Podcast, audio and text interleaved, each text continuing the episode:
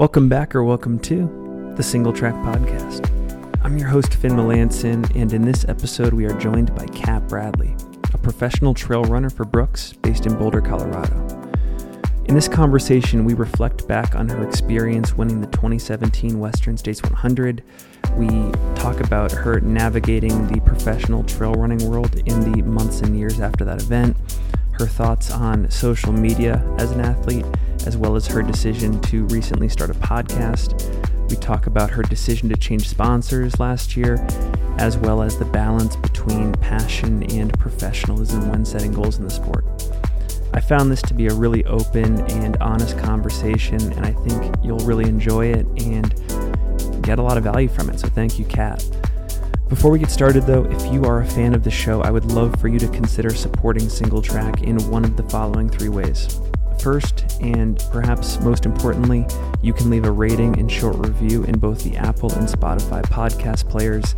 This is important because it helps more listeners discover the show. Second, you can consider contributing to our Patreon, uh, which is patreon.com backslash run single track. This helps the show gradually become more listener supported, which I think is a great idea. And third, you can use our discount codes with sponsors like Kodiak Cakes, Inside Tracker, and Gnarly Nutrition, all of which will be in the show notes. As always, thank you so much for your consideration. Thanks for listening. Thanks for your support. It means everything. And with that, let's get on with the show. All right, Kat Bradley, welcome to the Single Track Podcast. Hey, hey, thank you for having me. So I think the vast majority of people that listen to the show are already very familiar with you and your place in the sport. And for those that aren't, I think I'll just link to other shows you've been on in the past where you kind of delve deep into your background. But we are recording this in mid-October twenty twenty-two, and uh, I think it's always good to check in. Like, what's what's up with you right now? Like, what's what's getting you most excited about life these days?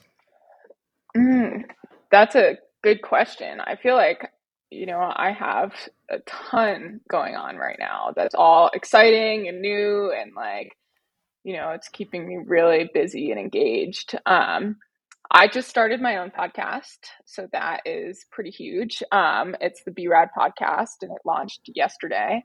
With that, I started a newsletter um, and just redid uh, my website, cat b rad dot com. Um, Just because I wanted a way to engage with the community that's not just social media, um, and a way to, you know, I'm all big on like self-expression. And I think the people that, you know, have met me in the sport kind of know that. And I just like love talking to people and, you know, love talking about the sport. So that was kind of the goal in that. And then, um, I'm also about to, I'm gearing up for um, Puerto Vallarta, which is um, coming up here in a couple weeks. It's a hundred miler in at the end of October. And, um, you know, I had just a few years of like almost no training and just not being able to get in a groove. And, you know, so on top of like launching this podcast, I'm also like training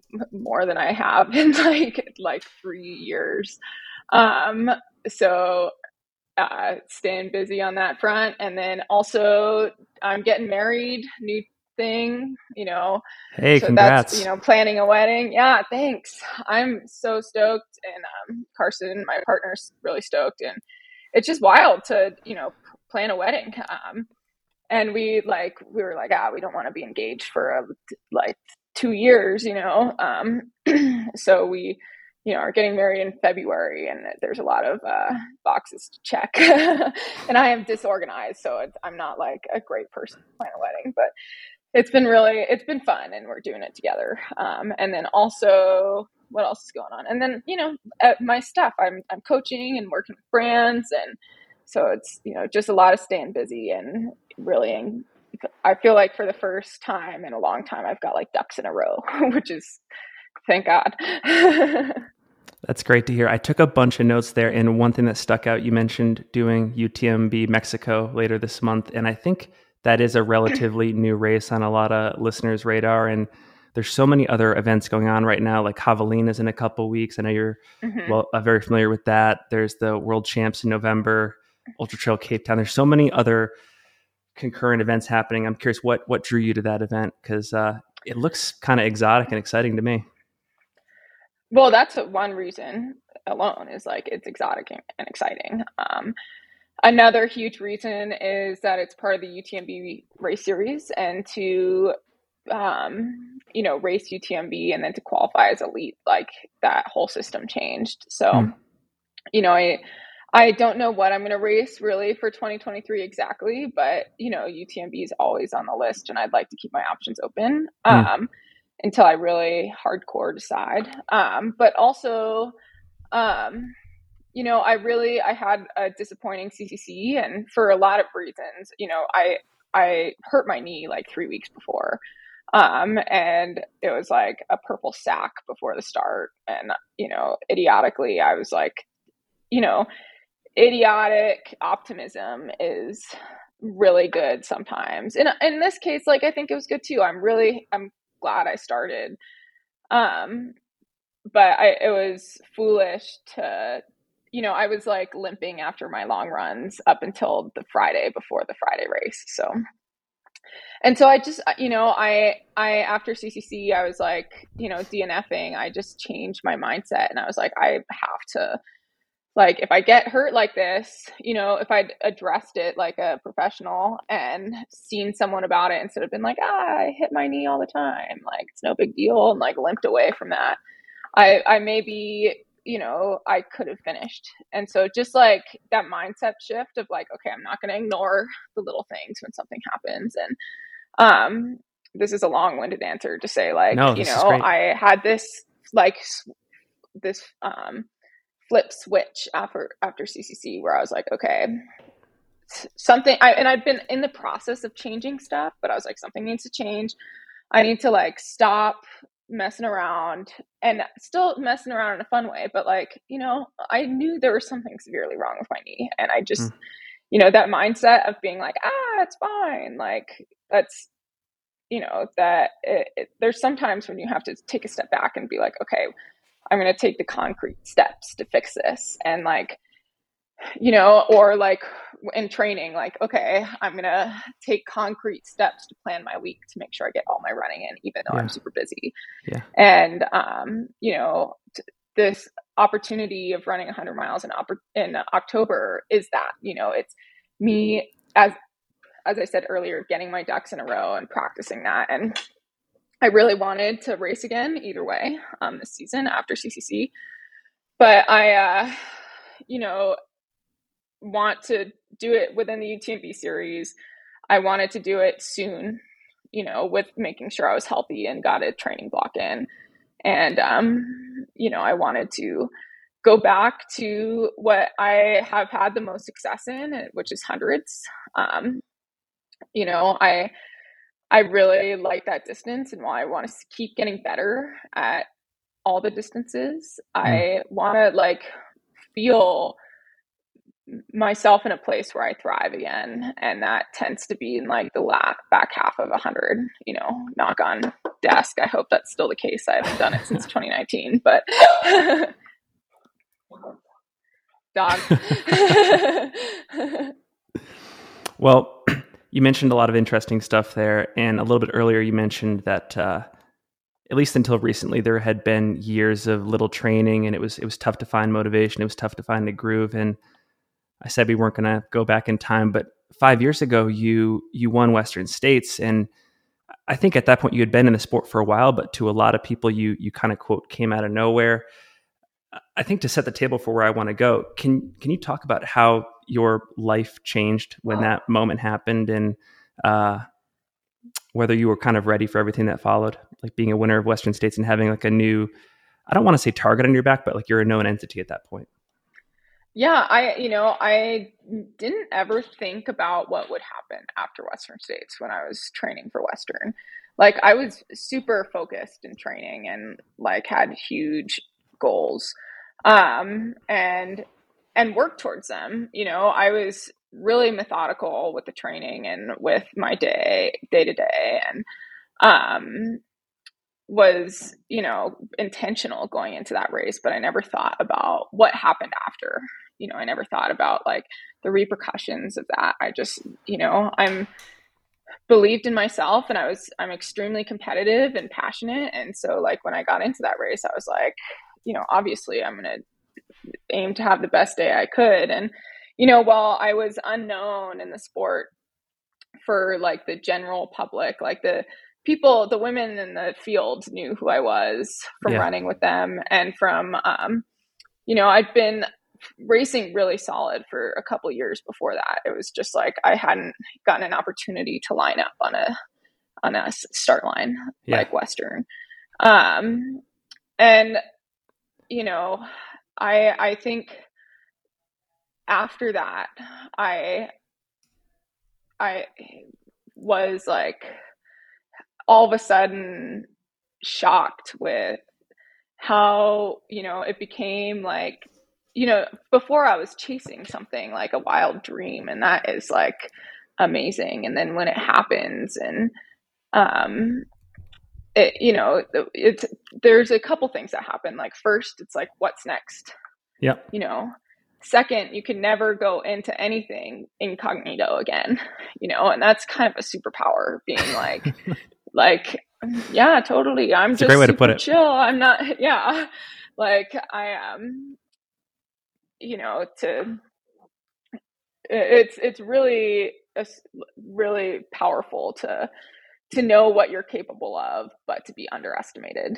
Um, you know, there's no better place to be, I think, as a competitor. And, um, and then after, you know, you can't line up on a start line again without being, um, picked as a favorite. And then like, you know, I've always, when it's so, inter- when I'm not successful at something, and when I'm in the process of trying, you know, that's where I'm happiest. And then when I achieve it, like it's, it's really hard. Um, because then I, I didn't have a what's next, you know, and that was what the brands that I'd signed with were asking me, and that's what everyone was asking me. And I didn't have one, and I didn't have anything that I was, aside from the Grand Canyon F K T, which I did immediately after, yeah. I didn't have anything like burning that same fire.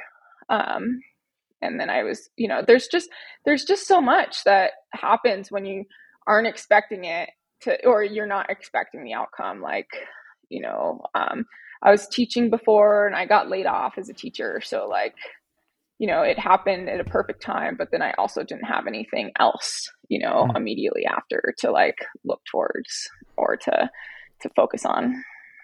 You mentioned, you used the word repercussions early on there. What were some of the, in your opinion, what were some of the, the repercussions or um, just some of the negative impacts that you didn't anticipate post Western States?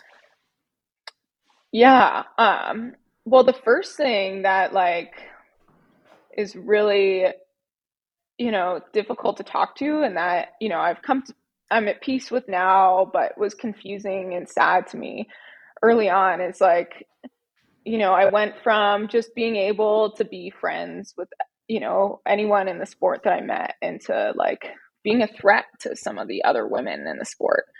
Um, and you know, I, some people, and it, it it's faded now, and I think it's been recognized that that was not okay, but people, when other women in the sport, some, and not most of the women in the sport were like really wonderful and amazing. Um, most of the other top competitors. So like, this is just like the few, but it shocked me.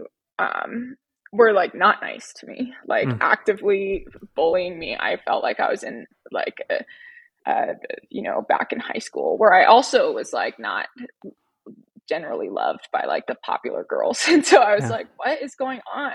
All these people that I've looked up to, and I've been excited to run, or a, a select few, I shouldn't say all these, all these women, um, a select few women were like nasty comments to me on start lines, and, um, you know, just really not nice to me. Um, and I didn't know, and some of them I, I were my friends before, and I just, I just didn't understand. Um, and so that was a repercussion that like was really hurtful, and I was all of a sudden isolated, you know, um, mm.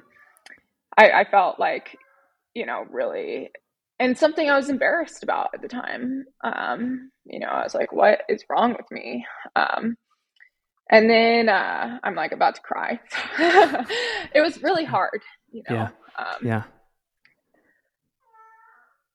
yeah. Um, excuse me. And then also the the pressure um, that I didn't expect, you know, when I was chasing that dream of winning Western. Um, you know, there wasn't any pressure except for the pressure I put on myself. Um, and you know, when you zoom out, it's all pressure that you put on yourself. Like, and I can recognize that now, but back then, like, I was like, oh, I have the pressure from the whole community now. All the, the like the community expects this from me. And that, you know, wasn't the case. Like, no one thinks twice about like your, your success, you know, it's, it's all like internal, but I just, I like the pressure that I put on myself that uh, made me a good athlete and competitive, like all of a sudden turned like toxic. Um, and that was another huge repercussion. Um, yeah. And then the, the last one I'd say is just, you know, and it happened to coincide with me getting laid off um, as a kindergarten teacher yeah. and then having income from running um, was like, all right, now I have all this time um, to train. So I guess I'm going to train, you know? And um, I went, and like, oh, I'm going to train like a pro and like, which, you know, can mean a very different thing if you like aren't professional about it and you don't know what that means. You know, I think right now a lot of um, trail runners and are, tra- are full-time pros and they're thriving. But like when, you know, you just, it just like almost when you didn't expect it and you don't know how to deal with it and you don't have like a lot of people to talk to about it, like, hey, like, how do I do this? Like, um, it's just, uh, you know, you, you get crazy and obsessive and like, you know, the obsessive behaviors that like work when you're like, have to be very intentional and structured because you're also working full time. Yeah. Like they, it, it like doesn't work when applied to a schedule with like all the time in the world. Well, first things first, I wanted to thank you for sharing that story. And I, it, to me, it's inspirational because my hope is that whether it's a year from now or a couple years from now, there's somebody who has a similar path to you. Maybe they just want to race like Western States or U T M B or Leadville, and they're new to the sport. And uh, all of these opportunities and changes are coming.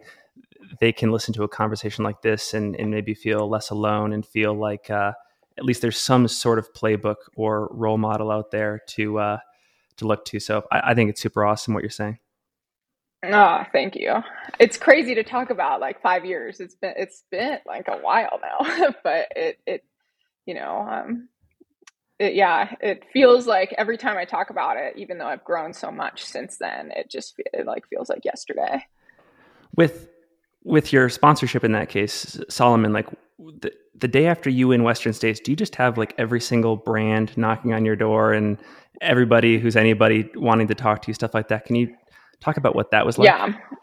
Um, it was crazy. Um, I won Western States and then, you know, you have the award ceremony on Sunday and then Monday I wake up to like over, you know, twenty-five emails about like sponsorship inquiries, like, and, um, then I have to, you know, that's a whole other thing. I have to go through like these negotiations and, you know, this agent like reached out to me and was like, I've already talked to a bunch of people on your behalf. And I'm like, what? Like, why? And I'm like, he's like, and then, and then not again, like not having people to talk to about, about it, you know, not having like a lot of people that I'm, you know, it's, it's, the sport has grown like so much in the last five years where there's more people to talk to about contracts and like opportunity and what you're worth and what you yeah. um, deserve. So I just, I had no idea what to expect. So um, what I ended up doing is uh, reaching out to all the like men that I knew, oh, knew. I, I'd heard like, okay, this, the one thing that I do know is women are underpaid still. Like, mm. You know, I, I remember hearing someone talk about, you know, what, uh, like a man and a woman on the same team were paid. And it was just like appalling. And I knew both of them personally. And, um, so I re- just reached out to like every guy I knew in the sport with a paid contract. And I was like, you know, I know you don't have to tell me, I know you probably shouldn't. um, in your contract, but like, I'm trying to make sure I get what I'm paid or what, get paid what I'm worth. And so I reached, I just reached out to everyone, um, just to get an idea. And like about half of them, um, were comfortable enough sharing that information to help. Um, and I'm so grateful. And then I just, you know, had to f- figure it out from that. And I ended up signing with Salomon. I'd already been a Salomon ambassador. Um, and, uh, I signed a three-year contract, three and a half year contract with them that, um, I signed, uh, you know, I wish I just like wanted to get the whole process over with.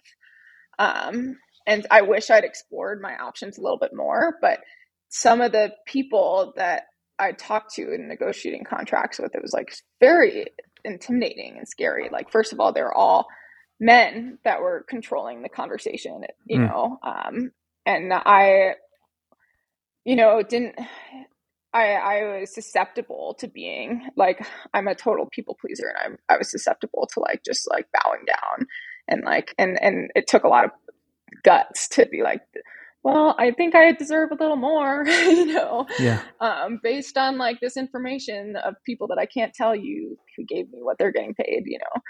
Um, so I just wanted the whole thing over with. And I, I you know, that relationship with Salomon, I'd been a Salomon ambassador with them. Um, so that's kind of how that I ended up there. It blows my mind. Well, I guess it doesn't blow my mind, but it's, it's still to some extent shocking to me that even, five, that even five years ago, uh, these pay disparities were still an issue. And I'm, and I'm assuming that they're still an issue today. I know I've talked to a couple yeah. brands where, uh, they're trying to rectify it, or in some cases they've solved it, but, uh, That's that's wild to me. Have, did you ever have any conversations with people inside the brands that gave an explanation for why it was the case, or was it just kind of like not even addressed?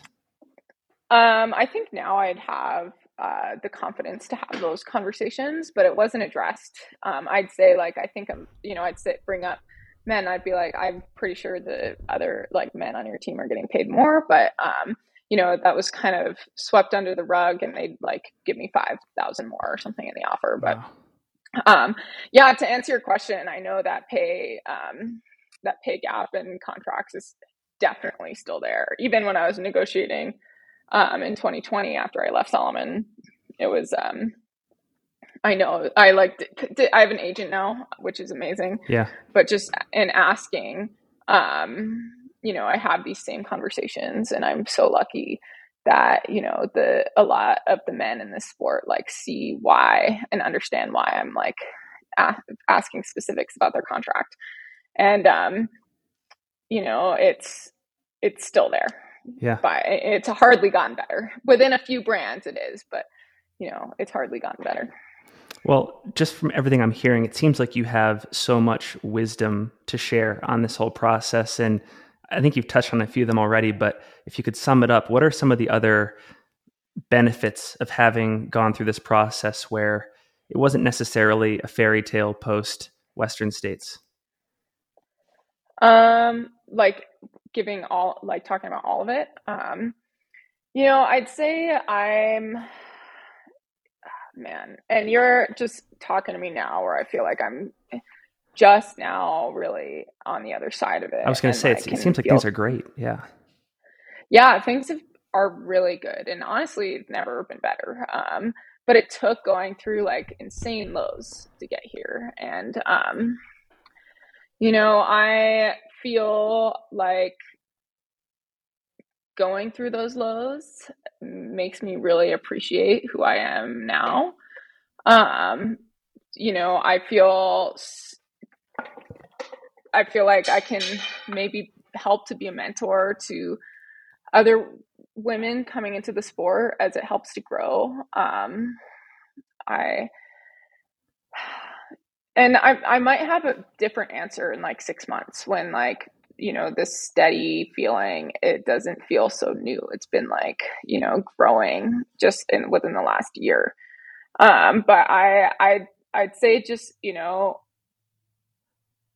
running, I, I tell my athletes, like, if you feel like you're running away from, you know, then it's probably not sustainable. Yeah. But if you feel like you're running to, like, then, then you're you're probably growing something great. And by that, I mean, like, if you're starting a run to finish a run, meaning you're just like getting it over with, or if you're like running away, running because like you, your home life is really bad, or if you're running um, away from like being afraid of getting a poor result, mm. um, versus running to like enjoying running, starting a run because you enjoy it. Every second of that run, even if it's a hard run, you know, you're like enjoying that process of that run, and you're not starting a run just to finish a run. That's not the goal of the run, is to finish the run. It's to, to be present within the run. And like, if you're, um, you know, and if like you're thinking and be, about how grateful you are on the runs, and obviously not everything, every run is going to be like this, but it's just like an attitude shift, um, where I feel like one is like frantic and desperate, and the other one is like secure and, um, and not dependent on anything except for the process and enjoying the process. And I feel like just learning that, and I was able to understand that logically before I went through this whole like five year roller coaster. Yeah. But um, being able to live it is totally different. And, you know, I, I feel like it's, I'm a happy person now, like a genuinely happy person. Yeah. Um, I, I feel like really secure in my life, even like when it's stressful or hard. Um, and I feel secure in my running, even though like results aren't reflecting it right now. Like I'm just, I feel like I'm starting over and just chipping away at that brick. And I like, you know, and to feel secure in that instead of to always like finish a race and like, like win. And then to feel like still desperate, like it was never enough and never good enough. But like, you know, it's just a different mentality when you're like running to r- rather than away from. And I should I should say for the record, you know, you obviously had a fantastic Western States, but after that you had you had a rim to rim F K T, you had a top ten at U T M B, you had a podium at Leadville. So I didn't I didn't mean to cut the story off at uh, Western. You had some great results. No, no problem. Through, through the pandemic for sure. Yeah, I and then um, but like it's the same thing. You know, those they were great results, but like I again I was like you know. I never felt them, um, because I was just like, oh, you know, I thought I wasn't doing enough. So, but that's the biggest lesson I think in Wait, these last five years. You said something interesting there, that you didn't, you didn't feel the, the good results. What does that mean? That's very interesting to me. Um, yeah, I, I, I think like Western States, I definitely felt, but I, I, that was the one, you know, and then there, like there, I wasn't, there's was no expectations before Western, but after Western, like I, there was all these expectations. And so like whatever result I had, I felt like it sh- should have and could have been better. Or, mm. you know, um, even like when I was winning or doing really well, I just like, um, it just was like, it was, I just like didn't care because I thought I was, I could have done better. Um, even though I like had, I, the racing itself, I still really enjoyed. I was like happy within the racing. Um, but then I'd be like, okay, I need to like do better than that next time. And there's like a difference between being like, oh, I like can do better than that. You know, I think that's healthy. And I think, and I, I think there's always ways to improve, but when it's like, you know, desperate, you have to do better for some, like a different reason, then it's, uh, you know, then it can spiral really quickly. I want to change gears just a little bit. Uh, you mentioned early on in the conversation that you're big on self-expression, which I think is super cool. And you've got this podcast now. And uh, I want to talk about that for a bit, because I feel like the vast majority of athletes in our sport, uh, they kind of stick to the Instagram lane when it comes to telling their story and working on behalf of the brands. And uh, you're kind of more actively making the move into the written word and long-form audio. So Uh, can you talk a bit about uh, your thoughts and feelings there, and like what prompted that uh, that project?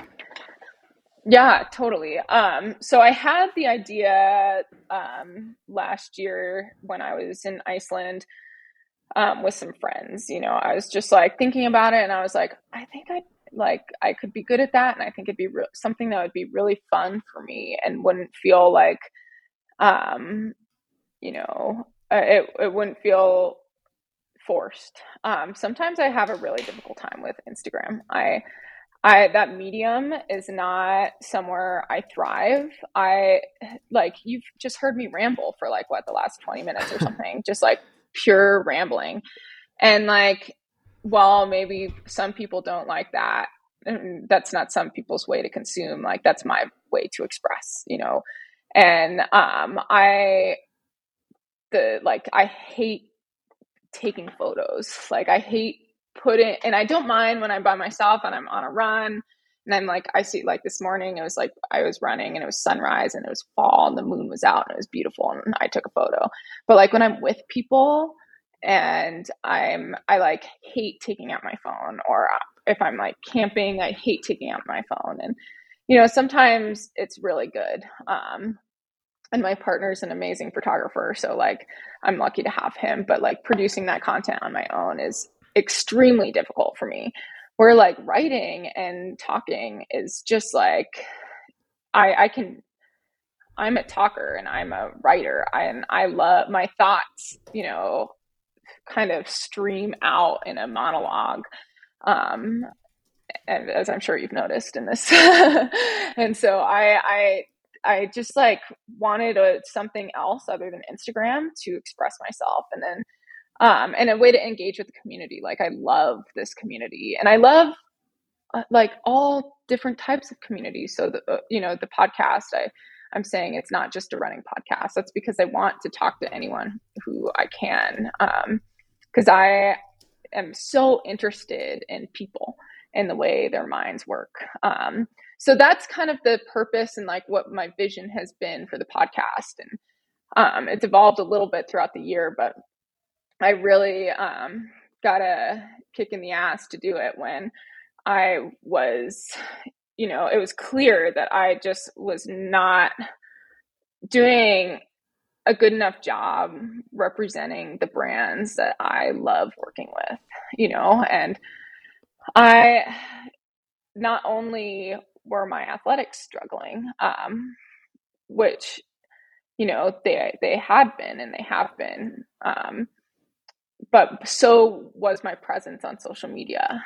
And like, I was going through some personal life stuff too, that made it really difficult yeah. to share authentically on social media. And then on top of that, like with just running, not going well. And I really wasn't training. Like I like had a couple years where my personal life stress was so crazy that I just wasn't training. And my agent, Tyler, um, was like, Kat, you're, you're fucking up. Excuse my language. He's like, you gotta, I, hopefully I can swear on this. I'm sorry. He was like, you gotta like change something, you know? And then, so that started with just like, be, okay, I'm going to be better about posting on social media. Okay. I, I need to start actually acting like an athlete and training, um, and like getting my life organized. And, uh, so I, you know, so everything's not so scattered and I can get stuff done. And then the podcast, you know, I, once I started, um, biting off small goals and like, okay, I'm doing the training again. Okay. I'm doing a better job on social media. I was like, I want to do something where I feel like I can represent myself the way I want to and, you know, talk to other interesting people and then also represent the brands well. Um, and, and just, you know, again, long form, that's where, that's where I thrive. So that's kind of the progression of why I wanted to start this podcast. Well, I want to go a little bit deeper into the podcast in just a second, but uh, I'm curious from your perspective, and I'm sure it's different for every brand, but do you get the sense that um, companies like Brooks, Salomon, et cetera, encourage athletes when they think about their marketing presence to pick the medium that best suits their interests and talents? Or do you think everybody tends to get like cornered into Instagram and they have to do that no matter what? I think whether it's the brands that corner them or the person, I feel like people do feel cornered into Instagram um, and that model, even though it's like not working in the same way um, as it was. But I, I think it's, you know, just the way this marketing is evolving, you know, um, and Instagram is accessible to everyone, even people who are limited on time.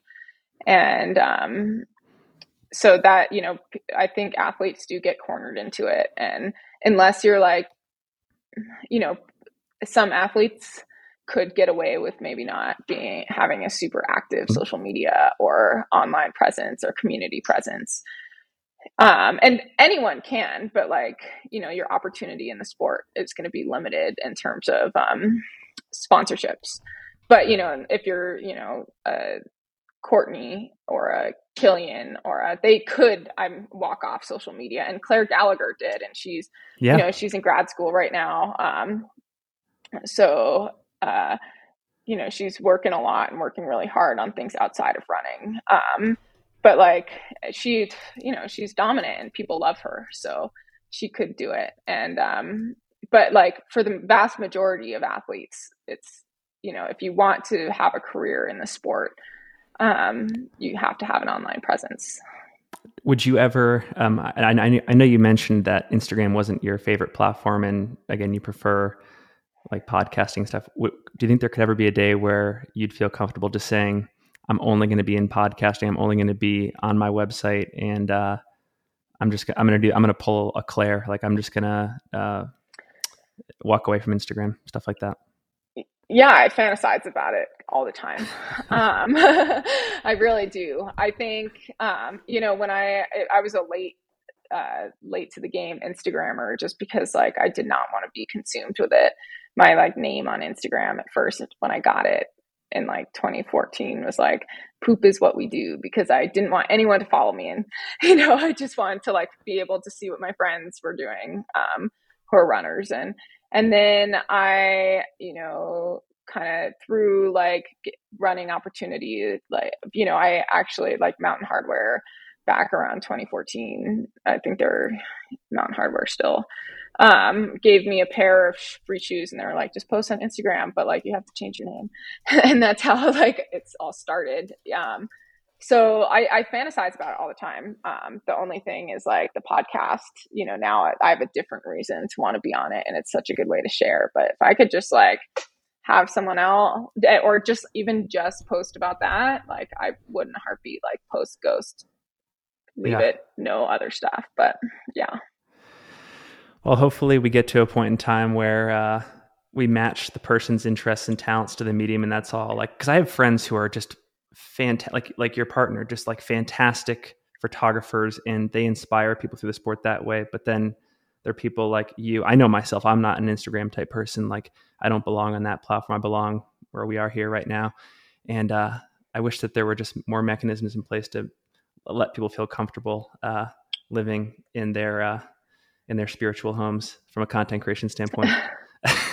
Yeah, me too. And, you know, I think it is uh, s- starting to happen a little bit. And I, I hope that like by people like you and me um, starting podcasts and realizing and openly talking about how that like, this is, you know, it works for some people, but just not for everyone. This w- is what works for me, that like other people are encouraged to find their medium, but it, you know, it takes, you know, time, resources, and, uh, like real commitment. Um, so, you know, but hopefully some people.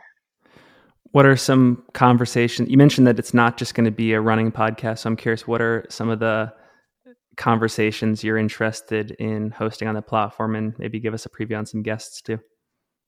Yeah. Um, well, I have um, the next guest that um, I'm going to be launching is Billy Yang.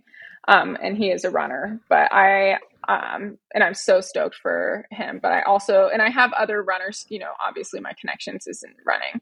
Um, but right now I'm also, um, scheduled to interview some climbers and even maybe one professional surfer, um, which, uh, it look, it's looking like it's going to work out. Um, and the idea is I wanted to make sure it wasn't just a running podcast, because I have so many interests, and I'd love to, you know, interview anyone who is, uh, I, I want to say high achiever, but that's not what I mean. It's because that can be different for anyone. It's like someone who has a craft that they have spent a lot of time in and um, really focused or dedicated. It's like masters, to. Like mastery. Yeah, exactly. And I just, you know, I'm so interested in the last couple of years, something that's really helped me. I've had like a lifelong, you know, um, I was like diagnosed with A D H D when I was a kid. Yeah.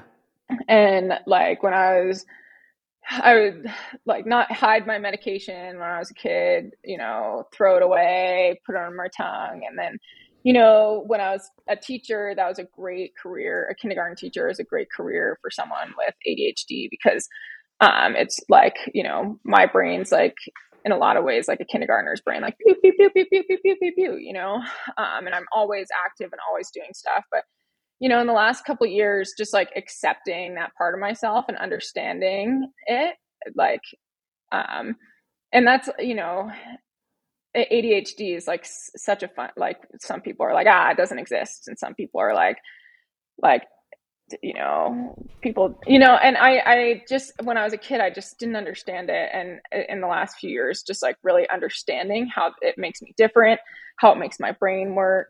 Um, you know, that there are certain things that like I do that like, I just thought something was wrong with me. Um, that I, uh, was like, I, I thought something was wrong with me. And then in learning more about A D H D in my adult life, I'm like, oh, thank God. Like, there's a reason for this. And I'm just not stupid, or I'm not like, I'm not just lazy. I'm trying my best. I, and, and so like, but like, it's also part of the reason why I'm a good athlete and why I, you know, can have creative conversations and like the creative side of me that I like, and seeing it as like a superpower too. And I, I think anyone who has, um, is really good or passionate about it, something, whatever that is, their brains work a little bit differently, you know? Yeah. Um, and there's something in there that makes it different or makes it tick. And I think every person who's good at something, um, or has mastered something, or is working to master something, their brains, you know, are just a little bit different. Um, and exploring that is, you know, across all boards, across all different crafts is what I'm interested in, you know, and I just happen, my craft happens to be running. Um, and, you know, so obviously at first I'm going to interview a ton of runners, um, but I hope that it expands, you know, into just a ton of different, interesting people.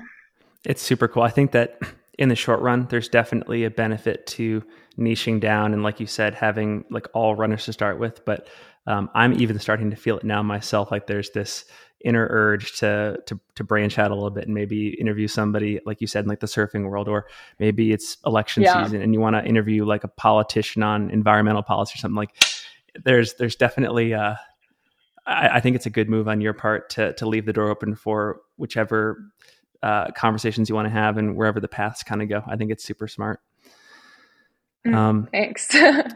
but, uh, One, one, one thing I wanted to talk about here too, um, before we transition is, and I use Dylan Bowman as an example a lot, but it seems like with the podcast, and then we haven't talked about it yet, but these running camps you're doing, you're, you're putting together a lot of systems and opportunities that will allow you to stay relevant in the sport beyond when you decide to stop being a professional athlete. And that, that's just an observation from me, but is, does that play a part in any of your decision-making here? Like, are you interested in, uh, and being involved in the sport far past, you know, your time as, as a pro?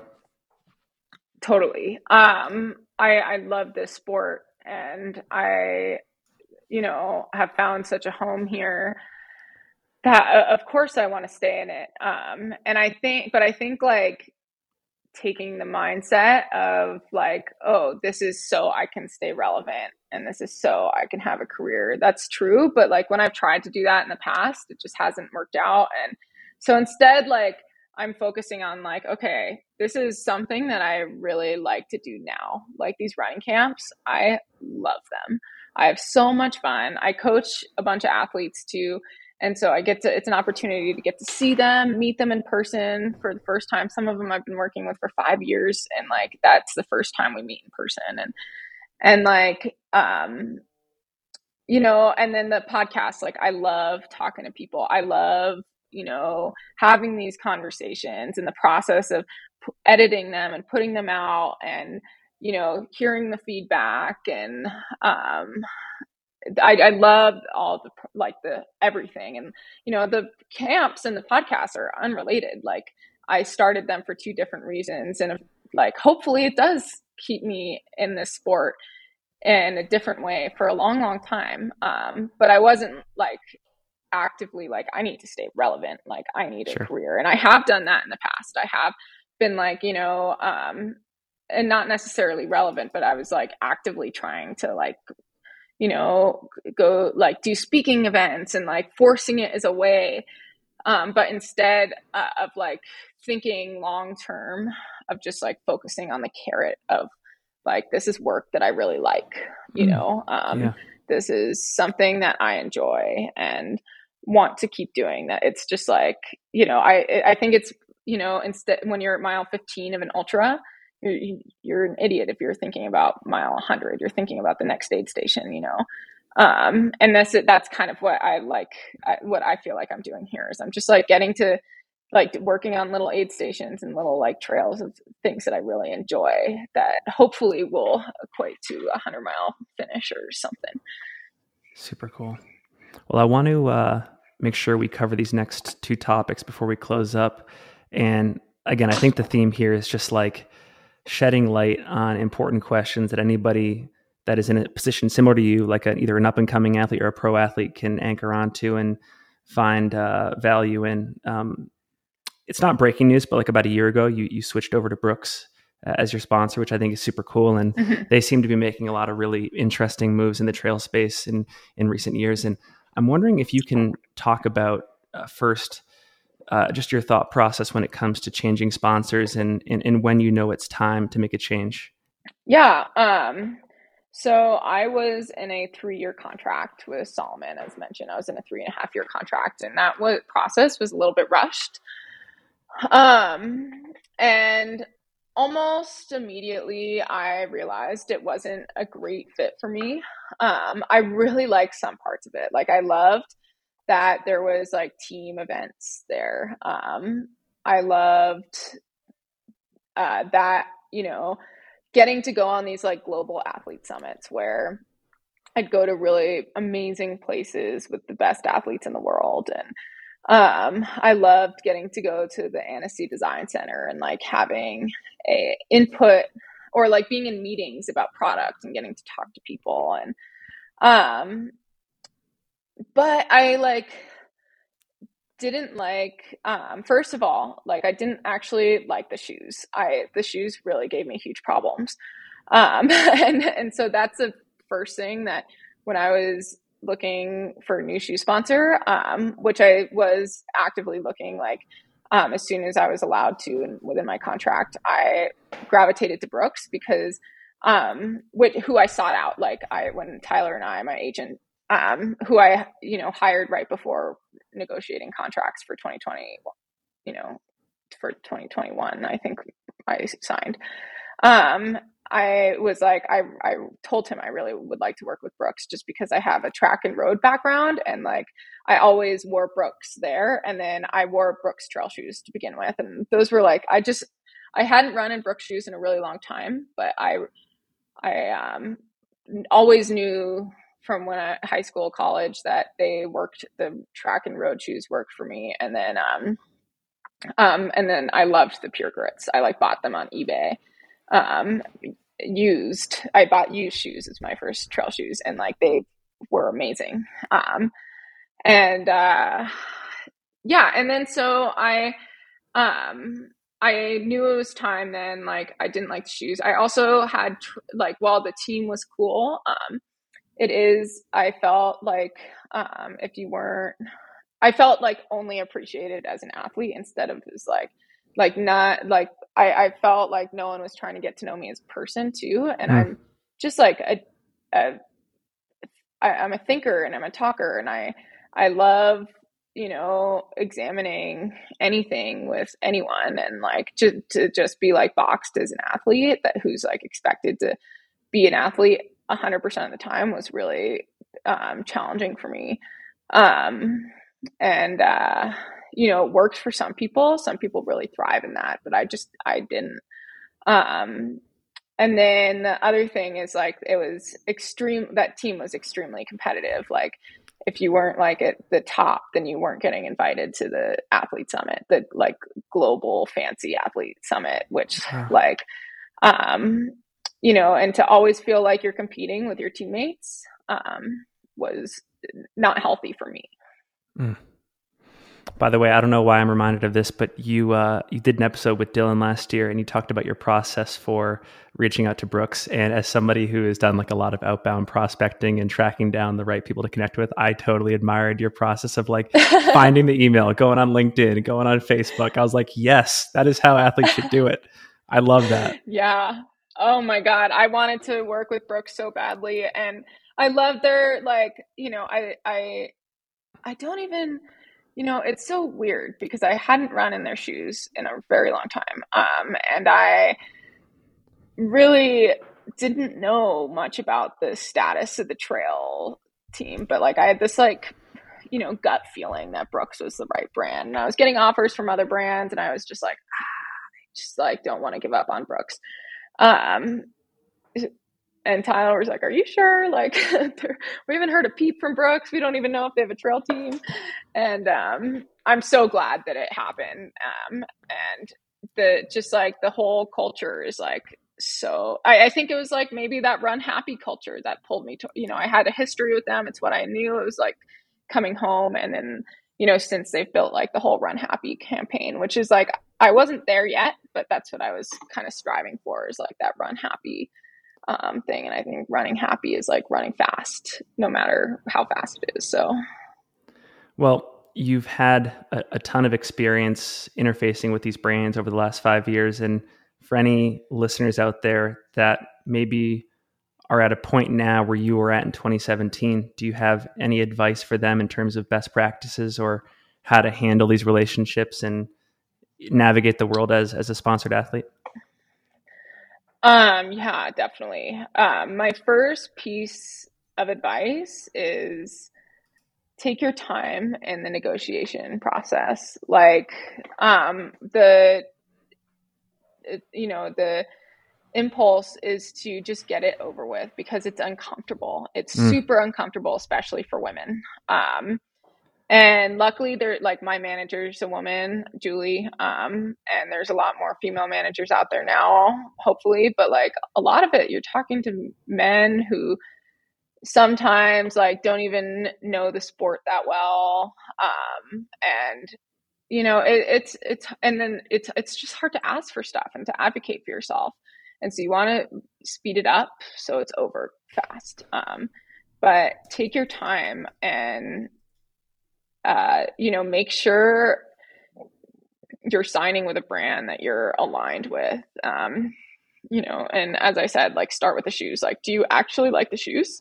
Like, do not sign with a brand where you don't like the shoes. Um, and you know, that start there and then go through every single line of the contract. And you're like, okay, like, is this, am I being taken advantage of here? Or is this like, you know, oh, are they like, is there a scenario here where I get screwed? Um, and if so, like, you got to think two reasons. Okay. Like, or two things, you know, you talk to them about it, understand it. And B, if they're like not budging on it. And if it's something that really is going to screw you, be like, okay, is that the type of brand I want to work with that like, you know, is not willing to budge at all on stuff that like is only bad for the athlete. Like it's, you know, um, and again, all of that takes time. That takes like time and being intentional and asking for help. Like, and if you know anyone, you know, I, I, the first time around, I was like leaning on my friends who are lawyers. I was just reaching out to anyone that I could find and who would talk to me. And, yeah. you know, and I still rushed the process. Um, but, uh, you know, don't be afraid to ask for help, talk openly about the process. Um, and, uh, you know, just advocate for yourself.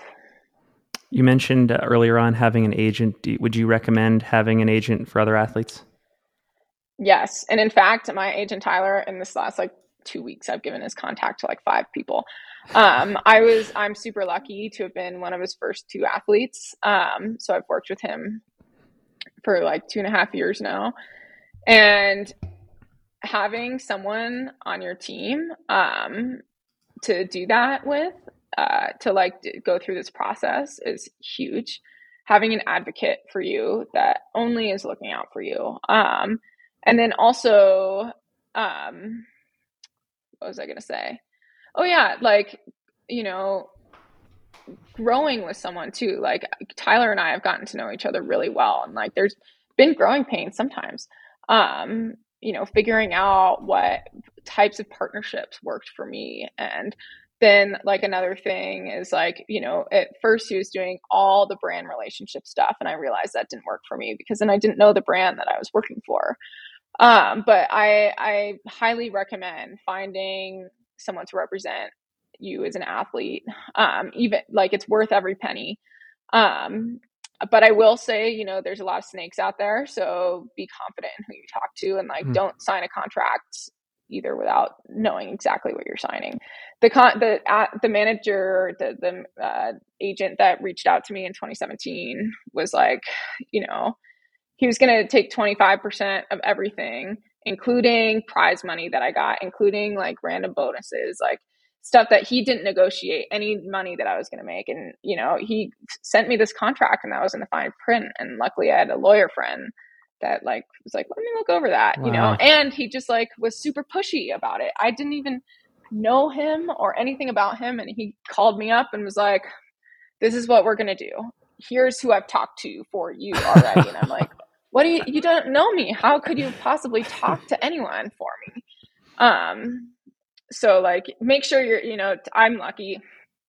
I I feel like I have the best agent in the business. Um, and, uh, you know, it's someone, the other thing that I was going to say is like, the benefit of having an agent is like, they'll call you on it when you're messing up.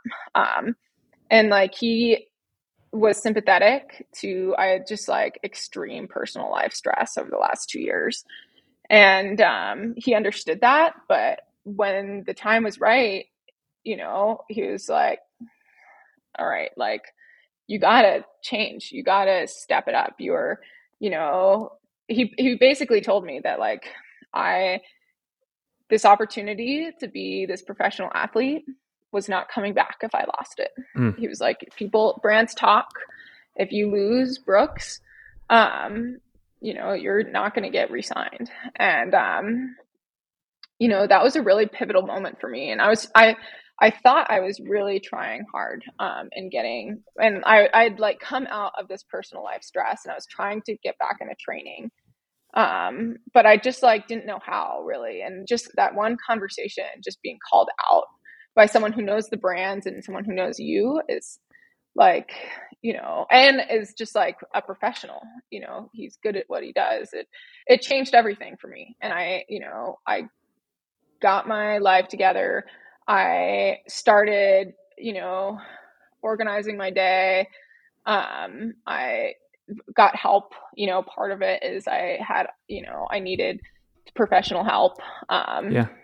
to help me like conquer some stuff that I was dealing with. And like, you know, everything changed like within a month of that conversation. So, you know, the, all good reasons to have an agent. Oh. And that's a big one. That's a great, that's, that's awesome. Um, I think we'll end with this. You had a great recent blog post. I think you might've been summarizing the most recent B-Rad episode, but you, you talk about this balance between passion and professionalism in training and racing, which I thought was a really great thought experiment. I had never put it in those terms before. Uh, the reason I bring that up is, uh, you know, we talked about U T M B Mexico earlier. I'm curious in that context, uh, what your ambitions, your, your, your plans are for, uh, like twenty twenty-three and beyond. Like, what do you want to accomplish from an athletic standpoint in the sport in the next few years? Yeah. Um, you know, I, that's like such an interesting question. And I have these like really big goals that I am chasing, just like I was chasing a win at Western. Um, but I'm the biggest thing is like I'm running to the goals like I was at Western. You know, I was running to that. Um, and so my goal for twenty twenty-three, like leading up to Puerto Vallarta um, one hundred, I've had, you know, a very good training block despite challenges. Um, and I have been, you know, methodical and gotten things in, even when this, it seemed like the schedule wouldn't allow. I've made, I've made it a priority and, um, made like the little things a priority. You know, I had like, uh, for people who don't know, like I broke my back in twenty fifteen and, um, that takes an extreme amount of physical therapy all the time to be, you know, running eighty to one hundred miles a week in training. That takes an extreme amount of care. And like, you know, to continue the professionalism, the amount of professionalism to take care of that kind of stuff, mm. um, and do it, just do it and not make excuses for it. Like, you know, stuff it, you're not going to get everything done um, all the time, but like, it has to be a priority if like racing is a priority and racing healthy. So like, I want to race really healthy, which I haven't done, um, in a very long time. Like even Western States, Grand Canyon, I had like all this nerve pain, but at least like I wasn't crippled. Leadville, I started to like twenty nineteen is when I really started to unravel. Um, and then I just like, you know, this is the first time that I've been able to take the steps back, and it's been slow and it's been good. Um, so continuing to do that and feeling, um, as good as I have been the last couple weeks, you know, and then racing hard with a lot of heart, um, and without like, you know, I, in the past I've had a habit of, you know, it's, it's been like self self sabotage, like not setting myself up for success. Yeah. Even though I really, really want to, and that's, it's not intentional. And, you know, where I've talked about, or I've like talked about A D H D a little bit. And that's something that I've learned in the last year that is typical of people with A D H D, even if they really want something, it's like the starting of it or the transitions have been really hard. So like getting ready for a race, not leaving that till like, you know, eight p.m. the night before the race, or like not leaving, you know, stuff like that, or like getting ready or getting, or travel, you know, like, oh shit, the race is next week, I got to book a flight, you know, um, stuff like that. And just being prepared. And I think, um, overall, just being intentional about all of it, which I haven't been. Um, mm. And I think going after these goals, um, really unabashedly and without any self-sabotage to hide behind is what I hope for, um, for twenty twenty-three. Amen. Well, I want to say before we go, how much I appreciate your openness and your willing to, your willingness to share your story. Um, I, I saw a tweet the other day, it was from a guy named Dom Grossman, who, uh, you know, fellow prominent runner in the sport. And, uh, he was remarking on the Aravaipa film that just came out about Eric Senseman running the Cocodona two fifty and Tim Tollefson's video about dealing with uh, body dysmorphia. And he basically says like, what a great time in the sport, because we're, we're having conversations and we're making content that we couldn't have made even five years ago, because, you know, the theme then was all about like the, the glorification of the positive, as opposed to celebrating, um, the tragedy that can often, uh, be undercurrent to all of that. So I don't know. I, I really think that this is a an important conversation to have, and I, I appreciate you, you know, willing to be public about it. And uh, and it's just a great time for you too, like the podcast, the athleticism, everything. It's uh, it seems like things are coming together, and uh, it's all well deserved. We'll make sure to link to it all in the show notes. Um, but is there anything else you want to leave the audience with before we go? Um, no, I, I thank you so much. This has been a blast. You're easy to talk to, so it was fun. Thanks for for chatting with me.